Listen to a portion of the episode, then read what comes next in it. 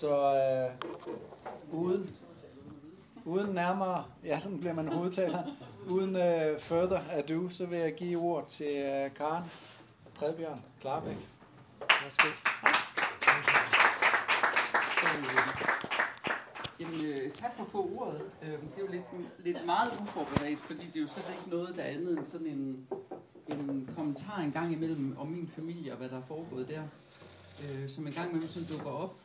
Øh, og det er egentlig mest fordi, at øh, da, da hele det her corona-scenarie startede, der kunne jeg godt høre på min mor, at hun var 82 dengang. Hun var med ikke tilfreds med at skulle gå hjem, fordi Mette Frederiksen lukkede ned og hun øh, kaldte det med det samme et fugtnummer, og det skal vi bare ikke finde os i det her, og så videre. Og jeg sad bare og kiggede og måbede lidt, for jeg havde ikke helt fundet ud af, hvad det var, det, det gik ud på lige der.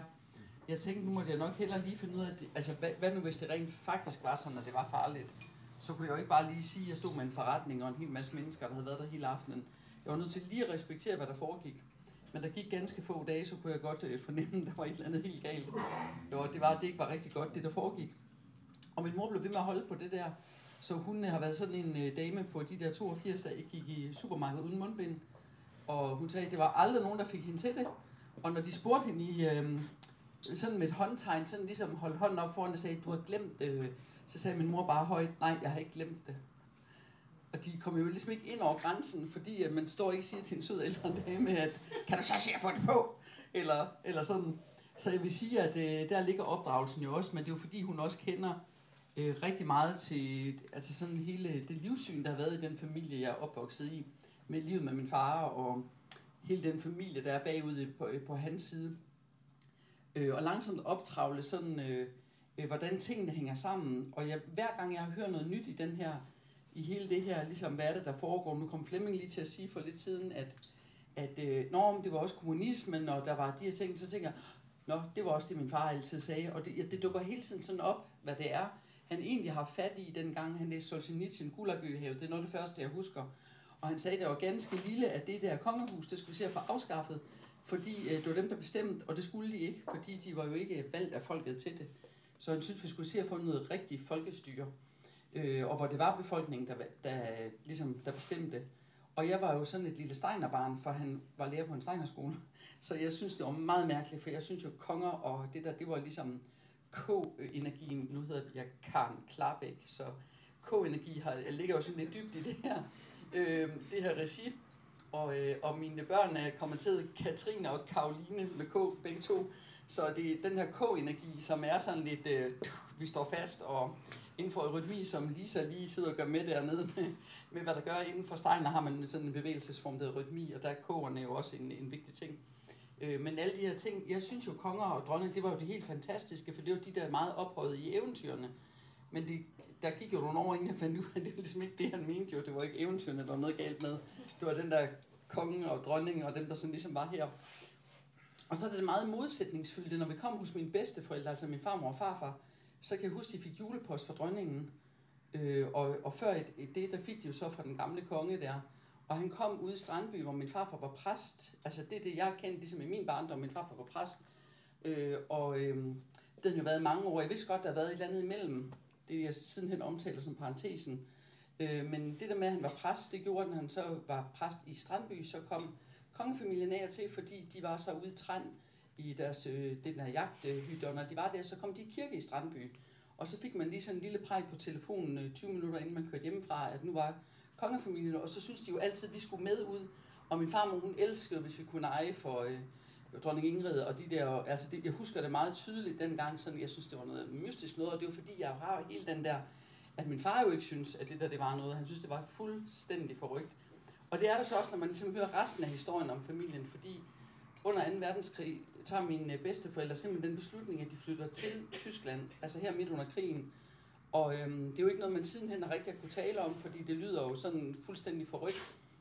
Men jeg vil sige som forklaring, at min far han har skrevet en roman om det, eller en, det er ikke en roman, det er egentlig mere sådan en, en litterær bog om til sidst, sådan, ligesom, som han kalder parentesen, hvor han fortæller om alt det, der foregik, altså parentesen derfra, hvor de tog til Tyskland, og til de kom hjem igen, og indtil det ligesom blev et normalt liv igen. Det er sådan en parentes, for det er det, man ikke taler om, og det er sådan et, et lukket kapitel, og så alligevel ikke. Øhm, og jeg husker gennem hele min barndom, min far tit fortalte om ting fra det her Tysklands ophold, og det var jo også noget med, at de kunne ikke komme hjem. Så til sidst kom min far og hans brødre, de blev, to, altså han havde en bror, der den mindste blev født i Tyskland og blev dernede ved forældrene, for de kunne simpelthen ikke komme ud af, altså man kunne ikke bare fragte sig rundt, der var jo krig. Og øh, de har stået ude på nogle øh, skrænter dernede, hvor de boede ved Bad Nauheim dengang, og set øh, tog blive bombet, og altså min far han oplevede de vildeste ting, når man sådan tænker tilbage. Og noget af det fortæller han jo som beretninger i sine bøger. Han har ligesom lagt det ind i de romaner, han har lavet. Og nogle af de her ting, når det handler om 2. verdenskrig, så kommer nogle af de her ting op. Øh, så derfor kan man godt få en del af beretningen ud af bare at læse hans bøger. Han har udgivet, øh, jeg tror det er 14 romaner og en novellesamling. Og novellesamlingen, øh, ja, det er fint nok, så han lavede også nogle digte. Men han skrev så nogle essays, mens han fik øh, sygdom ALS. Og sad i tre år, der havde han en øjenstyret computer, så han skrev til det aller sidste. Og han fortalte om sådan nogle, ligesom nogle små glimt af, hvad der, hvad der ligger i den her historie også. Men han var sådan en mand, der læste en bog om dagen. Han læste sindssygt hurtigt, og jeg vil anslå ham til, at når han havde ALS, at det også var, fordi han var meget, meget højt begavet. Jeg har i hvert fald altid sagt, at øh, man kan jo arve den sygdom, men heldigvis så er jeg ikke en af dem, der kan arve den, fordi jeg ikke er begavet nok, for det er de begavede menneskers sygdom. Så det, det er simpelthen så heldigt, ikke? at man ikke lige fik helt de der evner, som ligesom ligger der. Og han var ikke, det var ikke på matematisk, det var simpelthen i historie, sådan ting, han kunne alle tal og alle ting udenad og sådan noget, men han også, ligesom øh, når Flemming fortæller, Flemming Blikker, må jeg hellere sige højt her, så når det nu bliver optaget, og man ved, hvem, hvem Flemming kan tale om, så øh, kunne han jo alle sine facts udenad, han kunne øh, alle bibelcitater, hans yndlingsvar, når der kom Jehovas vidner på besøg, så satte han til væk i bibelcitater. Han elskede det, han elskede at køre dem rundt i, nej, nej, nej, nej, det er ikke, det er, og så sagde han, hvad det var rigtigt. Og det er ikke vers 4, det er vers 5, og der står i øvrigt, og det er fordi oversættelsen siger, og så videre. Sådan kunne han det. Og min farfar kunne øh, 11 sprog, 9 eller 11 sprog, det var noget i den der kategori i hvert fald. Han kunne læse Bibelen på hebraisk og sådan noget. Så årsagen til, tror jeg, at de flyttede til Tyskland var, som min far forklarede senere hen og i den roman, det med indtryk, man får der, min farfar var højt, højt begavet. Han var nok, øh, han burde have haft et par diagnoser, tror jeg. Men øh, mm. han troede simpelthen på, at det job, han blev tilbudt, det var et forskerjob på et tysk universitet i noget med nordisk litteratur. Og det var noget, han vidste alt om. Så det, det er det, han har troet, han fik. Og da de så er kommet derned, og det virker jo også mærkeligt, så skulle han sidde, fordi han kunne alle de her sprog, så skulle han sidde og oversætte korrespondence, så man vidste, hvad der blev skrevet om mellem alle mulige forskellige. Det var i virkeligheden det, det gik ud på. Og det ville han ikke. Øh, men da de så ender med endelig at komme hjem igen, der omkring, hvor krigen slutter og så videre, og kommer tilbage til Danmark, så er han jo uleset herhjemme, for de er jo tyskervenlige. Og, øhm, og det ender med et, et rets, altså en retssag, hvor de øh, bliver hævet igennem, og hvor det er min far, der ligesom må stå op på familiens vegne, og var den, der, der ikke fører sagen, for de har selvfølgelig en advokat og noget også, men mm det er ligesom ham, der må gå ind og læse alt det her, og der er han jo igen i med alle mulige, altså øh, redaktører fra forskellige aviser og alle mulige, og han ved nøjagtigt, hvem han har med sig og imod sig, og hvem det er og sådan noget, så han ved helt, hvordan hele det der system er sat op. Øhm, og alle de her ting sådan lagt sammen, gør, at han, han stod simpelthen, han, han var helt klar over, at der var noget galt i vores system, og hvad det var. Øhm, og det er derfor, når jeg altid, når de der ting kommer op igen, så bliver man sådan, Nå, nå, nu er det det der, der dukker op igen. Nå, ja, ja, det er sådan der, det hænger sammen. Og det er historisk set det og det, og dem, der gjorde i virkeligheden sådan der, og der skete ikke det her det. Og helt ned på, min far var, jeg vil tillade mig at kalde ham H.C. Andersen ekspert, for han tog ud på foredragsrunder sammen med Johannes Møllehave, som inviterede ham med. De har lavet, Arte havde lavet sådan en arrangement, der hed En ukendt forfatter. En kendt forfatter inviterer en ukendt forfatter med, og så holder de foredrag på skift. Og det var sådan, at folk publikum sad nærmest op til sidst, at de ville stort set kun høre på min far, fordi han havde jo alle facts og alle de historier, som Johannes ikke kunne, og Johannes Møllehave var jo var heller ikke mere, men højt, højt begavet og kunne alt muligt udenad. Men min far kunne alle de underliggende historier. Han har siddet og læst alle originalbreve, alt muligt. Gået helt vildt op i H.C. Andersen og hans forfatterskab, og hvem han var, og hvor han kom fra. Og hans meget gode, gode ven, Rolf Dorset, som er far til Sebastian Dorset, der så ikke lige har forstået, hvad der foregår, mm. var helt. Øhm, det ligger så ved ham, men faren havde i hvert fald forstået, hvad der foregår. Han levede af lys i, jeg tror det var 86 dage, og sådan noget meget, meget øh, højt øh, udviklet menneske også. De havde jo sådan en masse ting sammen, så de var jo lige meget sådan på med at få læst øh, bagud på alt muligt forskelligt med de her ting.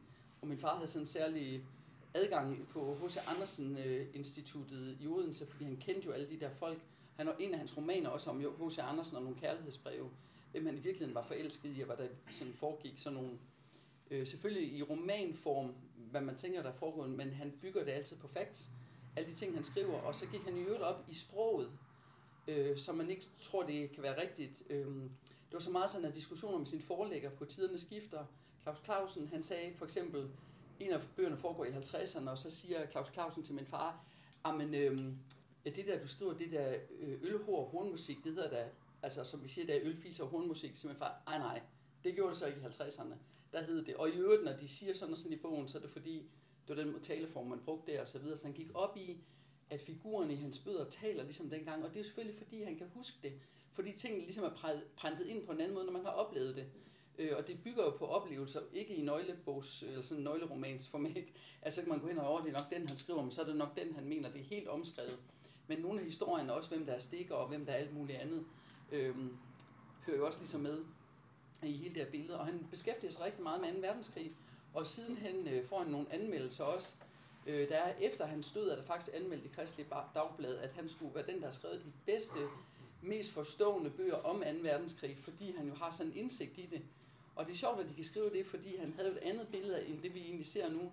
Han var også rundt og se nogle øh, koncentrationslejre, nogle forskellige ting, og jeg husker bare altid, han sådan den der, han sagde altid, at det billede, vi fik af, hvad der skete der, det, det var ikke det, det er ikke rigtigt.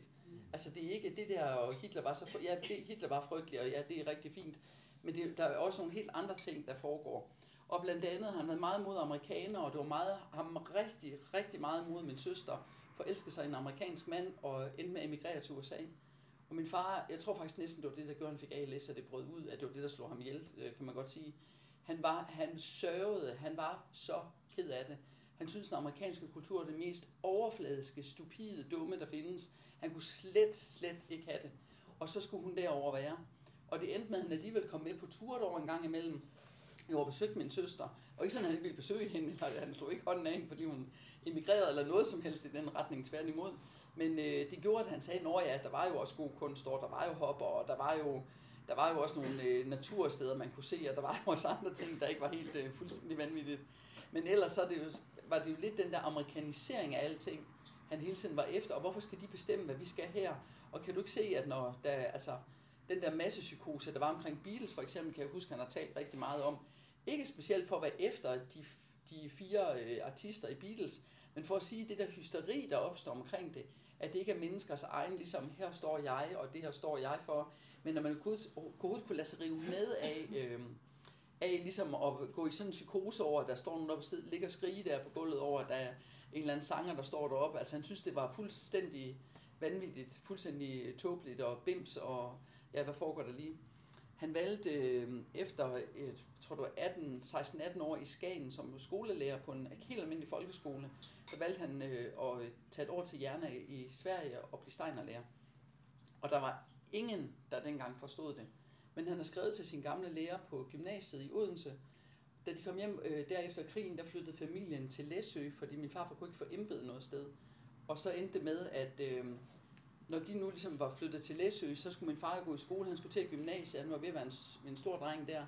Han er fra 36. Så på et eller andet tidspunkt skal han jo ligesom i, i gang med noget. Og der kommer han så til at bo ved familien på Nordfyn, altså min øh, farmors øh, forældre. Og så tager han toget til at, ind til, ud, til Odense hver dag og går ind på katedralskolen. Og der har han en lærer, der går rigtig stort indtryk på mig, på ham. Og den der lærer øh, bliver han ved med sådan at, at tale om, også efter, mange, mange år efter. Og så han hed øh, lektor Jappe. Og øh, til sidst så skriver han simpelthen et brev, da han sådan er rådvild med, hvad han skal med sit liv. Øh, de bor i Skagen, det er lang tid efter alle de her ting med min farfar og alle de her, hvad der ellers er foregået, men der skriver han til lektor Jappe, Jappe, hvad var det, der var, altså hvad var der så specielt i deres undervisning? Fordi øh, det, det betog mig dybt. Øh, alt hvad vi havde her, det, var, det interesserede mig. Alt det andet kunne være lige meget i det der gymnasie. Det var din, øh, det var din undervisning, altså det var, det var det, der ligesom var noget. Og så skrev øh, øh, Jappe tilbage, øh, her en bog af Steiner, læs den. Og så læste min far den første bog af Steiner, og så ringede han til lektor Jappe og sagde, forstår ingenting, og kan du ikke læse den forfra, fik han bare vide. Og så øh, langsomt kom han ind i de der ting og begyndte at forstå, hvad de her ting gik ud på. Og for ham har redningen nok lidt været, at der har været det her, øh, det her antroposofiske, øh, øh han har kunne gå ind i, sådan ligesom i tankegang og, og så videre, at der var, og at øh, hans øh, forhold til, min bedstefælde var jo indre missionske og så videre, han synes jo, det var overfladisk og falsk og altså alle de her ting, hvorimod når han, da han kom, øh, begyndte at komme i det der kristensamfundet, som er inden for Steiner, det er ikke en, øh, det er ikke en sådan en Steiner trosretning, det er, jeg vil kalde det almindelig kristendom, altså man tror på Jesus og, og Gud, og, øh, men det lavede, det Steiner var med til at lave sådan en omskrevet form af den tyske folkekirke, øh, og i det ligger der, at øh, man øh, tog nogle, det, derfor det virker en lille smule katolsk, nogle af deres øh, handlinger osv., men resten af det øh, er jo egentlig sådan øh, helt almindeligt, men der er reinkarnation og alle de her ting igen, og det er fordi man ligesom har læst Bibelen og sagt, hvad der er pillet ud under reformationen, og hvad der ikke var pillet ud, det skal ligesom være der, så reinkarnationen er der. Øh, og på den måde får man det samlede billede til at blive bygget op til at være det, man egentlig tror på, eller det, man synes er rigtigt. Og det tror jeg meget har været hans redning, at der var sådan et billede af, at øh, den rigtige bibel har de rigtige ting, og hvis man går ind og læser den på hebraisk og genoversætter, så finder man ud af, hvad der i virkeligheden står, i stedet for de der, øh, jeg kalder det, han kaldte det undersættelser. Og derfor synes han, det var meget morsomt, dengang vi kom de der The Julekalender og alt det der. At det var, øh, at det var, det var rigtig, rigtig morsomt. At, det, at man kunne lave sådan noget for sjov øh, på engelsk eller et eller andet. For den der måde sådan at lege med sproget på, var jo ligesom hans métier. Han skrev sine bøger om rigtig mange gange. Ikke sådan skrev handlingen om, men skrev ordene om. Han blev ved med at pille ord ud, indtil der var ganske få tilbage. Og er sådan, han fik rigtig gode anmeldelser, hver gang der var noget. Øh, hver gang han udkom en bog, blev han anmeldt i stort set alle aviser. Og det er jo igen den der med, at vi har haft noget øh, af det, som øh, Flemming og de har fortalt, at hvis man ligesom fortæller noget, som om, og det er også øh, Martin Tisvilde, der fortæller om det, vedrørende grundloven, hvis man fortæller om det, som om det er en roman, så er der ikke nogen, der ligesom er efter det, så kan man meget bedre slippe afsted med det. Så jeg tænker, at der er pakket rigtig mange ting ind i øh, den her romanfortælling, og den måde, de lever deres liv på, og hvad hvem synes om hvem, og hvad der sker politisk, og alle de her ting i, i de der romanfortællinger, han laver. Så hele øh, spillet sådan er, er sat op på en anden måde. Og jeg ved, at øh, Johannes Møllehave sagde til ham på et tidspunkt, at øh, Predbjørn, jeg tror, du har fundet en større sandhed, end jeg har. Og jeg ville sådan have ønsket, at jeg turde tænke mit liv om, for så var jeg startet nu på at gøre det. Men det bliver alt for tungt, for det er jo det hele, jeg skal tænke om, så det, det kan man jo ikke sådan lige starte det hele forfra, ligesom at lave et eller andet. Så på den måde ved jeg, at han har haft meget stor indflydelse på også nogle af de der medforfattere. Jeg ved, der var flere, øh, i Michael og andre, der skrev til ham, der sagde, at han var simpelthen deres yndlingsforfatter, fordi han havde det der knappe ordforråd, men man forstod nøjagtigt, hvad det var. Han blev simpelthen ved med ligesom at, hvis man siger en Peter Høgh, der fylder ord ind og fylder ord ind og fylder ord ind, så pillede min far ord ud og ord ud og ord ud, indtil, indtil det var sådan helt bottom line, øh, hvad man behøvede af ord for at fortælle om en stemning eller en følelse, eller hvad, det, hvad, det er, hvad handlingen er. Og han er blevet sammenlignet med Martin A. Hansen, og han fik stort set kun øh, gode anmeldelser. Og på et tidspunkt, der fik han sådan et mærkeligt legat, der blev givet af, jeg tror det var politikken eller et eller andet, sådan et, der hed øh, Store Fortællers øh, arbejdslegat eller et eller andet. Det har aldrig været uddelt før. Han fik bare 50.000 cent, og vi, vi har aldrig kunne finde ud af, hvem der var. Vi gætter på, det er hans møllehave, men der er ikke rigtig nogen, der ved det helt. For han har ikke sådan ligesom sagt, at det var mig, eller det var... Men det, han synes simpelthen, at den, der var den største fortæller lige nu, skulle have det. Og det var det, det sådan blev indstiftet til. Og jeg ved ikke, om der er nogen, der har fået det efterfølgende. Det ved jeg faktisk ikke. Det har vi ikke rigtig holdt øje med, tror jeg ikke. Fordi min far jo så blev syg på et tidspunkt også, og, og ikke er her mere. Men han har jo på en eller anden måde sat aftryk på hele familien, på hele det her med, at man godt må stille spørgsmål til, hvad der er, der foregår, og hvordan, hvordan hele grundlaget ligesom er, og hvem det er, der bestemmer, og hvad det er, der sker, og, og så videre. Og når, hvis man kan sin historiske facts, og det kan man jo høre, når man... Altså jeg elsker, når Martin Tisvild også kommer og fortæller, eller når Flemming fortæller, for det er jo fordi, de har de der facts på plads, historisk set, så man godt ved, at man kan ikke løbe om hjørner med dem. Det er ikke sådan, at man bare lige kan påstå et eller andet, så, fordi så nej, nej, nej, fordi det der skete jo før det der, eller, og det var også sådan, min far var. Det var på samme måde, at der var, der var styr på det. Der var ikke noget, hvor man lige kunne, kunne gøre et eller andet. Man kunne ikke lige pille ham ned med, at det ikke var rigtigt, det han sagde, fordi han ligesom havde styr på de der facts, der var omkring det. Så, øhm, så på den måde har det, har det været meget, jeg tænker, at det har været meget øh, givetigt, det, det han har gjort.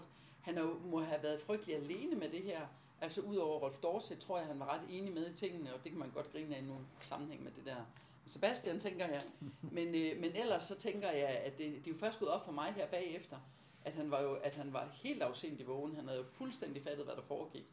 Altså også, hvordan han fortalte om, hvordan øh, hele Jehovas vidner blev dannet, og hvordan man oprettede, og hvorfor der skulle være det med de to tårne og alle symbolerne. Og, altså sådan nogle ting var han inde i, og jeg husker det ikke alle de detaljer. Men så tænker man bare sidder og tænker bagefter, hold da op alligevel øh, ja, hvad der lige har været viden der, øh, som man glemte at få, at få helt med. Heldigvis har han lavet de her romaner og fortællinger og skrevet ned. Han brugte faktisk allerede, da vi boede i Skagen som barn, der tog han øh, eleverne ud, øh, hvis de kom med mærkelige oplevelser, de havde oplevet, altså sådan overnaturlige oplevelser i familierne. Det er rigtig meget sådan nogle fiskersamfund. Der øh, kommer de rigtig tit i skole og fortæller, at min mor var helt op til videre i går, og, og der var, hun var helt øh, fra den og sådan noget. Og så 20 minutter efter, så siger hun, det var for lige klokken 5 minutter over 3, og så, så klokken 25 minutter over 3, så siger hun, så nu er det godt med far igen. Og så, så er, er det så ikke mærkeligt, øh, han kommer først i land i morgen, og så når han kom i land næste dag, så spurgte min far igen, Nå, hvad skete der så? Han har været faldet over bord lige nøjagtigt de der 20 minutter, er det ikke mærkeligt, siger eleverne så. Og sådan nogle ting kom, det samlede han på fortællinger om. Han synes, det var det, der var interessant i livet, det var at forstå de der, hvordan vi egentlig får ting fortalt, øh, hvor vi bare har lukket fuldstændig ned, og ikke lytter efter det mere, og ikke, øh, og ikke øh, kan mærke eller se det. Så noget af hans yndlings var, at jeg var i Monaco med min, øh, med min dengang kun ene barn, og vi ventede, jeg ventede den anden. Hun var i maven, det var den øh, om sommeren, når hun bliver født i november. Og så siger øh, den ældste pige, hun skal så ligge der ovenpå så sove, det var min onkels hus. Han boede med udsigt over Monaco, det var sådan et hus, vi kunne låne i 14 dage i sommerferien. Så passede man tagterrassen, og så var det fint at være der. Og hun siger så, øh, at det er fint med at spørge, at det i orden at ligge her på værelset. Vi, vi sidder jo lige nede i stuen neden for trappen der, bare lige sådan for, at hun ikke var urolig, det var et fremmed hus og sådan. Så siger hun, ja ja, det er fint mor, englen passer jo på mig. Og så kigger jeg sådan lidt på hende sådan, England passer, England passer, hvad, hvad mener du, Karoline? Ja, han står lige der, siger hun så peger op sådan ved siden af mig. Han lyser lidt blot, han siger ikke noget til mig, han smiler altid bare til mig. Og det ringede jeg jo sagde til min far, og han var helt på med det samme. Det er 100% at det er hendes øh, skytsengel, der er med hende og sådan noget, og det er sådan en lille barn, kan jo ikke, hun er et ret stort ordforråd, skal jeg i øvrigt også lige huske at sige. Det er, det er helt vildt. Øh, det er, det, er jo, det er jo helt sikkert det. Og vi talte ikke om det yderligere. Og om onsdagen, hvor Karoline bliver født om, eller hvor Katrine, undskyld, hun to bliver født om lørdagen, og onsdag aften, da jeg skal putte Karoline igen, så siger hun lige pludselig, mor, hvorfor er der to Inger i dag? Og så spørger jeg, Inger, mener du oldemor Inger, eller Inger hen fra vuggestuen? Og Karoline svarer, nej mor, Inger, dem der passer på os, siger hun sådan. Og jeg har glemt alt om den der oplevelse i sommer, indtil lige det øjeblik der. Og så siger hun, ham der står helt hen ved dig, øh, ham, ham kender jeg ikke, men ham den anden, det er min, det er ham der plejer at være Og så er det bare, at man sådan som mor tænker, hovsa, hvad skete der her? Og der var min far bare den, der hørte de her historier, og ligesom gav lov til, at det var sådan, det var. Og det meget mærkelige var, at den dag min far øh, døde, der øh, ringede min søster øh, 20 minutter efter han var død, og sagde til min mor, at øh, nu vidste hun godt, at han var død, for Lauren var stået op for middagssøvnen. Datteren på tre og var kommet ned i stuen og havde sagt til min søster, hun så middagssøvn. Men de andre små, det er sådan noget med i USA, passer man sine børn hjemme, fordi man ikke har råd til at sende dem i institutioner, mm. øh, når man er flere. Men øh, hun sidder så der, og Lauren, hun har tvillinger, og så har de Lauren der, og Lauren kommer ned i stuen og siger, øh, morfar was here. Og så siger min søster, what for, eller et eller andet, og så siger øh, Lauren, to say bye bye. Mm. Og så ringede hun hjem til min mor, da min far døde 20 minutter før. Så, øh, så jeg vil sige, at det at få lov til at leve i familien, at det er noget, man er ikke mystisk, man er ikke mærkelig, når man oplever det. Man er ikke underlig, man er ikke, han har givet lov til, at øh, det mennesker oplever, mærker, føler og ser, det findes, det er rigtigt. Og det er mere rigtigt, end det vi bliver påduttet hele tiden. Han var stor modstander af fjernsyn. Vi måtte ikke se fjernsyn, da jeg var barn. Vi havde fjernsyn, men ja, det eneste, jeg husker, at vi har set, der kom en serie, der hed Familien Buddenbrock. Den kan jeg huske, at jeg har set. Øh, der var jeg jo ret, en ret stor pige, og så fik vi nogle gange lov til min søster og jeg at se Ingrid Lillebror. Men det var mest, hvis der var bedsteforældre på besøg. Det var bare for, at vi ikke skulle være sådan en mærkelig familie, der så fjernsyn. Så, så, så kunne det sådan godt lige, sådan kunne man ligesom få lov. Og vi var helt uvante med det, fordi vi så der aldrig. Så så vi det, hvis vi var med naboer eller lege eller et eller andet. Og han holdt foredrag om ikke at se fjernsyn, fordi han sagde, at det var det mest fordummende, der fandtes. For det var programmering, og det, der kan vi høre igen, han har været der på alle de der. Det er helt vildt. Og han ville gerne have, at det var læreren, der var på pedestalen for børnene. Øh, ikke bare forældrene, men også læreren, der ligesom var den, der fortalte dem, hvad det var. Det er jo det, hele Steiner-systemet bygger på. Øh, og ikke alt det der fjernsyn. Og han mente simpelthen, at at øh, fjernsynet, de, man skulle simpelthen bare lade være med at have dem i hjemmene, for så blev det også en kamp. Og så sagde han, at fjernsynet, kan jeg huske, at han sådan hjemmelavet ordsprog var, at fjernsynet kommer ind i pausen øh, og ødelægger det rum, der er til at tænke. Altså, den der pause, med, der skulle opstå naturligt, mens man laver mad, det er der, hvor børnene bliver sat ned foran fjernsynet, for så kan de sætte sig der og blive underholdt øh, og blive programmeret lidt, og så kan mor og far lave mad ude i køkkenet imens, eller mor kan, som det nok mest var, da jeg var barn. Øh, og så er det ligesom, så er den givet barberet, og så er det i orden. Men så har de siddet der og fået helt fuldstændig indenbords, øh, hvad det var. Og han tog simpelthen ud, og han øh, sagde til forældrene, at han ville gerne høre dem, hvor meget deres børn tog fjernsyn. Han ønskede ikke, at de der børn på Steinerskolen, der har man jo den fordel, at man kan tage en samtale med forældrene, om børnene ligesom skal gå der, øh, allerede inden de blev indskrevet. Og der sagde han simpelthen til, at man ville opfordre til, at de ikke så fjernsyn derhjemme, fordi at det ødelagde deres forestillingsevne. Og det var igen ud fra noget det der med eventyr. Hvis man hører et eventyr, så har man jo en forestilling af, og jeg kan kende det jo tydeligt for mig selv bare, at jeg forestiller mig, hvordan en heks ser ud. Hvis du har set det på tegnefilm, så ser en heks ud ligesom i tegnefilmen, eller i fjernsynet, eller altså hvad du nu har set det på. Så er det det billede, du har i hvad en heks er, i stedet for at det er en anden type figur, som er en, forestillings, øh, en forestillingsfigur, så er det ligesom billedligt gjort for dig, og ikke bare beskrevet med ord. Øh, og han ville jo gerne have, at man kunne for, have en forestillingsevne stadigvæk. At vi kunne forestille os, hvordan verden, for ellers kan vi heller ikke, vi kan heller ikke stoppe den der. Altså manipulationen ligger jo i, at vi får billederne serveret på, hvad vi skal synes, eller hvad det er, vi skal se, det bliver vist. Altså vi kan jo, det allerbedste eksempel er jo, er jo alle de der ligevogne i Italien der, da corona startede. Altså hvis jeg, jeg kan ikke tælle, hvor mange hundrede gange jeg har hørt nogen sige til mig, det skal ikke være lige så vildt. Så du det der i Italien? Så du vildt? Og så siger jeg bare, jeg har simpelthen ikke set den eneste af de der ligevogne. Vil du ikke godt fortælle mig, hvor du har set det henne? Jamen så du ikke, at de kørte jo i korteger. Jamen ved, ved du overhovedet, om der var lige de der vogne? Altså når man begynder at stille de her spørgsmål. Og det er jo den der manipulation, han ligesom, han bare havde luret for rigtig lang tid siden. Og hvis vi kun er, ligesom med de billeder, vi ser, han sagde også altid, at det kunne være fint, man læste i aviser osv. Men hver gang de kom med deres billeder, så vidste han, så var der et eller andet i gang øh, snart er et billede med, så er det fordi, nu skal vi have et bestemt øh, forhold til, hvad det er, vi ser, og hvad det er, der foregår. Nu snakkede jeg som et vandfald, og så Flemming fik slet ikke mulighed for at sige, at jeg kunne godt tænke mig noget mere. Han har også faktisk fået Blikkerprisen på et tidspunkt, øh, fordi øh, for hans forfatterskab. Øh, det er sådan en pris, der er indstillet af Blikkerselskabet. Så den, har han også, øh, den fik han også på et tidspunkt. Bare apropos, du hedder Flemming Blikker, ikke? Og er i familie med den rigtige Blikker. Det var faktisk han, altså det var, Dickens var hans nummer et, Blikker var nummer to, og ellers så var han til Dostojevski. Det var ligesom det. Var ligesom det. Ja.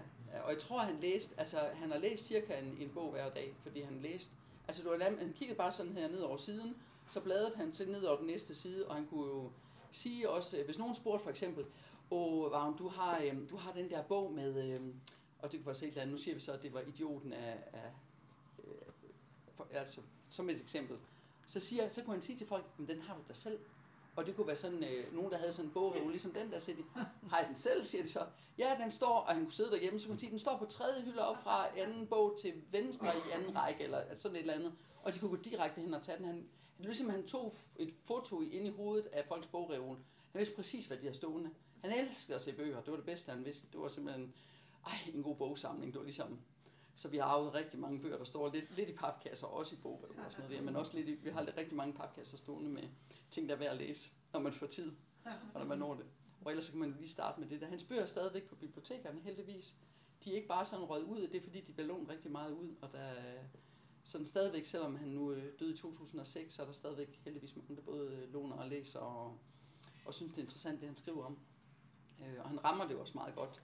Og det er jo også sådan, hvad skal man sige, ligesom Martinet Hansen og andre ting, at det er jo også sådan uh, ur, urting i vores uh, fortælling og, og et menneskesyn og alt det her, det bygger på. Så, øh, ja, så der er mange veje til at blive sådan et øh, menneske, der arbejder for frihed. Og man kan sige, uh, Steiner-tingen er jo også for ham noget med det der med menneskets frihed. Det er jo det, det handler om. Det er det, det hele handler om for ham. Det var jo Øh, det der fri menneskesyn, at man må tænke selv og selv beslutte, hvad man skal og vil.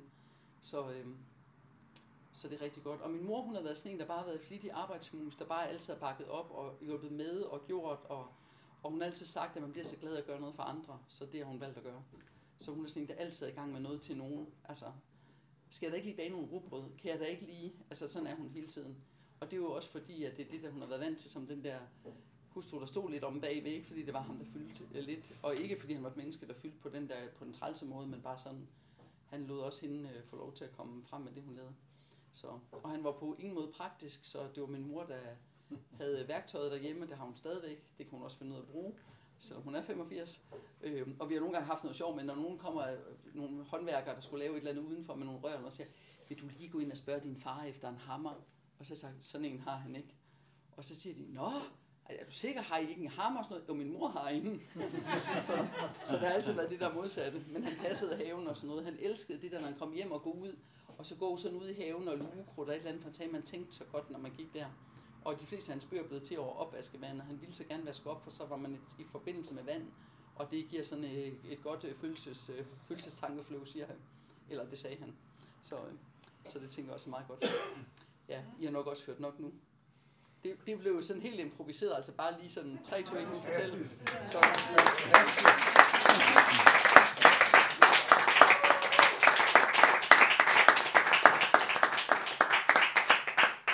Altså jeg tænker, det kan jo være, der sidder en eller to med et, øh, med et spørgsmål til, øh, til, til, til, til, Ja, han hedder Vagn Predbjørn Jensen. Ja, det, det ved jeg ikke. Altså han, han, som jeg sagde før med det med forfatterskabet, der fik han jo rigtig, rigtig mange anmeldelser. Og det var rigtig meget de andre forfattere, der var ret vilde med ham. Og det er selvfølgelig fordi hans den der ordknaphed og totalt styr på historien. Altså han kunne ikke blive taget i en fejl. Øhm, han var ret irriterende at se film med, hvis man så noget sådan fra... Altså jeg var specielt inde at se, nu husker jeg ikke lige mere, hvad filmen hedder, men en film på et tidspunkt. Og han sad konstant og kommenterede på, at øh, de der stengær, de er altså ikke fra den der tid. Det er simpelthen helt forkert. Der skulle de altså have fundet noget andet, eller ej, prøv lige at se over til højre, der er lige en højspændingsledning, eller ved sådan, sådan, sådan peget. Han, de der historiske ting, der var han bare helt på. Øh, og det gør, at når jeg sidder og ser noget nu, så bliver jeg irriteret, hvis lynlåsen der er 10 år før den blev opfundet, eller et eller andet. Altså, det kan jeg slet ikke have mere. Men det er selvfølgelig sådan en lille brist, vi har nu, fordi man er vant til at skulle sidde og høre på det der. Og det er også, når jeg læser bøger, jeg er i gang med nogle rigtig eller spændende bøger af, af en der uh, Rayleigh, som, uh, som har lavet nogle Lucinda, et eller andet med, om, om, om syv søstre og noget med sfære og alt muligt. Og jeg sidder konstant og rammer i de der, hvor jeg tænker, ah, man gik nok, lige, man gik nok ikke ud og drak en kaffe i 1940, vel? Altså sidder det ikke en kaffe. Altså så var det sådan ligesom, så kom man til et kaffeselskab, eller blev inviteret til efter, man gik nok ikke lige på café og drak en kaffe, vel? Sådan på samme måde som, og der, der er masser af sådan nogle ting i bøger i dag, hvor de ligesom rammer forkert, fordi de ved jo, hvad der er sket bagefter, og så er det det, man kommer til at trække ind lidt øh, i et for- forkert tidspunkt.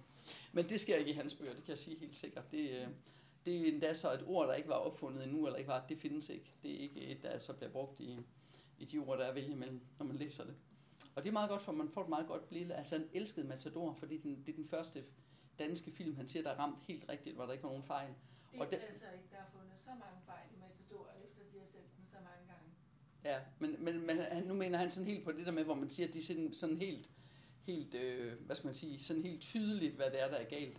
For der, de sidder og siger, at den første verdenskrig, dengang den anden ikke har været der. Så siger de første verdenskrig. Ja, okay. Ja, den er dum. Sige, den store krig. ja, ja, og sådan nogle ting er der jo hele tiden. Det var jo kerne, kernefortællingen i, Ja. i det, at han øh, Ja, ja, han refererede synes, til. at, at, at der var ikke noget sådan i kernefortællingen, der ikke var det, der kunne være sket. Det, der skete mellem familier og, og alle de her ting. Og han talte altså også meget om den der opdeling, man forsøgte at gøre hele tiden. Så jeg har jo tænkt rigtig meget om, altså nu er jeg ret vild med Peter Lützens sange, der skriver, at de, de prøver på at skille os ad. Øh, og det er jo rigtig tydeligt, at de prøver på at skille os ad, fordi hvis man laver splid mellem mennesker, så kan der jo ikke opstå enighed om, hvad vej vi går, eller hvad der skal ske, eller et eller andet. Og det var jo meget det, det også handlede om. Og den der udhængning af familien dengang, altså det endte jo i ingenting, fordi de, havde jo ikke, de var jo ikke pro-tyske, der var ikke noget at komme efter, de havde ikke været med i nogen møder, de havde ikke gjort nogen ting. Det var helt konkret, han blev lovet et job, og det havde han sagt ja til, og så viste det sig, at det ikke var det job. Og så lod han være med at sidde og gøre det, de bad ham om. Han gjorde det selvfølgelig så, at de ikke fik noget ud af det, fordi det kunne han jo ikke leve med, at man, at man gjorde min farfar. Så, så det var sådan, det var. Men min farmor synes stadigvæk, at kongefamilien var fantastisk. Altså, tro det, hvem der kan. Hun blev 95, så hun helt til det sidste synes hun altså, oh, og så sagde dronning Ingrid også en gang, og så, altså, at man kunne høre, og alle de der breve, de havde fået af dem og sådan noget, hvor man bare sådan tænker, "Jamen, kom nu, hallo. ja, men det er sådan der. Så, det er godt. Jamen, det er jo simpelthen så. Er der nogen, der har nogle øh, spørgsmål? Nej, men jeg, øh, er Karen, har en anden spændende familiehistorie? Ja, Karen, jeg, jeg synes simpelthen også, at du kom rigtig, rigtig fint øh, rundt øh, om det, og, og jeg, det, som jeg hæfter mig ved, det er hele familiehistorien i det, og det, og det synes jeg, du kom rigtig smukt rundt, så tusind. Øh, jeg vil lige sige, jeg vil lige sige at øh, Karen er jo en af den slags mennesker, som er øh, fuldstændig omkring sig i øh, det lokale område i, i Silkeborg, så derved kender en masse lokalpolitikere, er involveret med en masse foreninger og mennesker rundt om, øh, omkring. Og på den måde, så er det bare så vigtigt, at vi bibeholder den der kontakt til, altså når, når man vil ud og oplyse om, øh, om noget, jamen så er det vigtigt, at man øh, også snakker lige til lige over til andre mennesker. Og det er det, Karen øh, kan hver eneste dag. Jeg tror, at under vores øh, kampagne, så, øh, så var det hver eneste dag, at du fortalte, når vi havde vores, øh, vores øh, Zoom-møder, hvor du fortalte, at Altså, nu har du haft en Jeg, jeg havde samtale sådan med en den. og holdning den. under coronaperioden, der hed tre om dagen. Jeg skulle finde tre og fortælle om, hvor vanvittigt jeg synes, det var, og de kunne da simpelthen ikke tro på det, der foregik. Altså, tror du virkelig på det, eller hvad jeg nu fandt på at sige? Alt efter, hvor jeg, men jeg prøvede sådan at lytte efter, hvor de var henne og sige, jeg synes godt nok, er vildt, når de så havde fået sagt et eller andet, så fik jeg hele tiden sådan ikke udskamning, eller ikke sådan, når man sviner dem til, at sige, altså jeg undrer mig helt vildt over, det. kan det virkelig være rigtigt? Og, så, og hvor mange kender du, der er døde af det nu? Og sådan alle de der, ja nu kender jeg to, der døde af vaccinen, hvor mange kender du? Sådan, altså jeg spurgte jo bare folk hele tiden. Og det er den der mand til mand, og det tror jeg, vi kommer meget længere væk med, end at, end at, at tro, at vi skal ud og slå på stortrummen hele tiden. Ikke at man ikke også skal slå på, på stortrummen, men der er flere måder at gå derhen på, ikke? Ligesom komme ud og fortælle til nogen. Så der var i hvert fald nogle byrådspolitikere, der var rigtig ræd for. Jeg, jeg gik lige frem ned i byrådssalen, der fem minutter før mødet startede, så man kunne ned og skrive sig i bogen. Og så fordi jeg havde været inde to gange og holde oplæg og forklare dem om noget med nogle bygninger, jeg ikke synes, der skulle rykkes ned, og, og hvad det var, de lavede og så videre. Og jeg synes, det var forrygt, det der foregik af det. her. så tredje gang, der kom der ned, der havde borgmesteren jo prøvet på gangen først at sige, om vi kender dig vist hinanden, og ellers må vi drikke kaffe en dag og sådan noget. Jeg skal overhovedet ikke, det var en venstre øh, mand, og som var helt forrygt og i med alle byg, by, alle de der bygherrer og alt det der, så det skulle jeg overhovedet ikke. Men så næste gang jeg kom ned, så gik jeg bare ned og gjorde, som om jeg skrev, og så løb de rundt fra den ene til den anden, og jeg kunne godt se, at nu der helt, de tror, nu kommer jeg igen. Så sad jeg mig bare på tilhørpladserne og sad lige så stille. Så da de fik bogen op, så stod jeg jo ikke i. Og sådan noget, det elsker jeg. Jo mere man kan drille dem, jo bedre, ikke? Det er rigtig sjovt. Karen Bredbjørn Klarvæk, tak.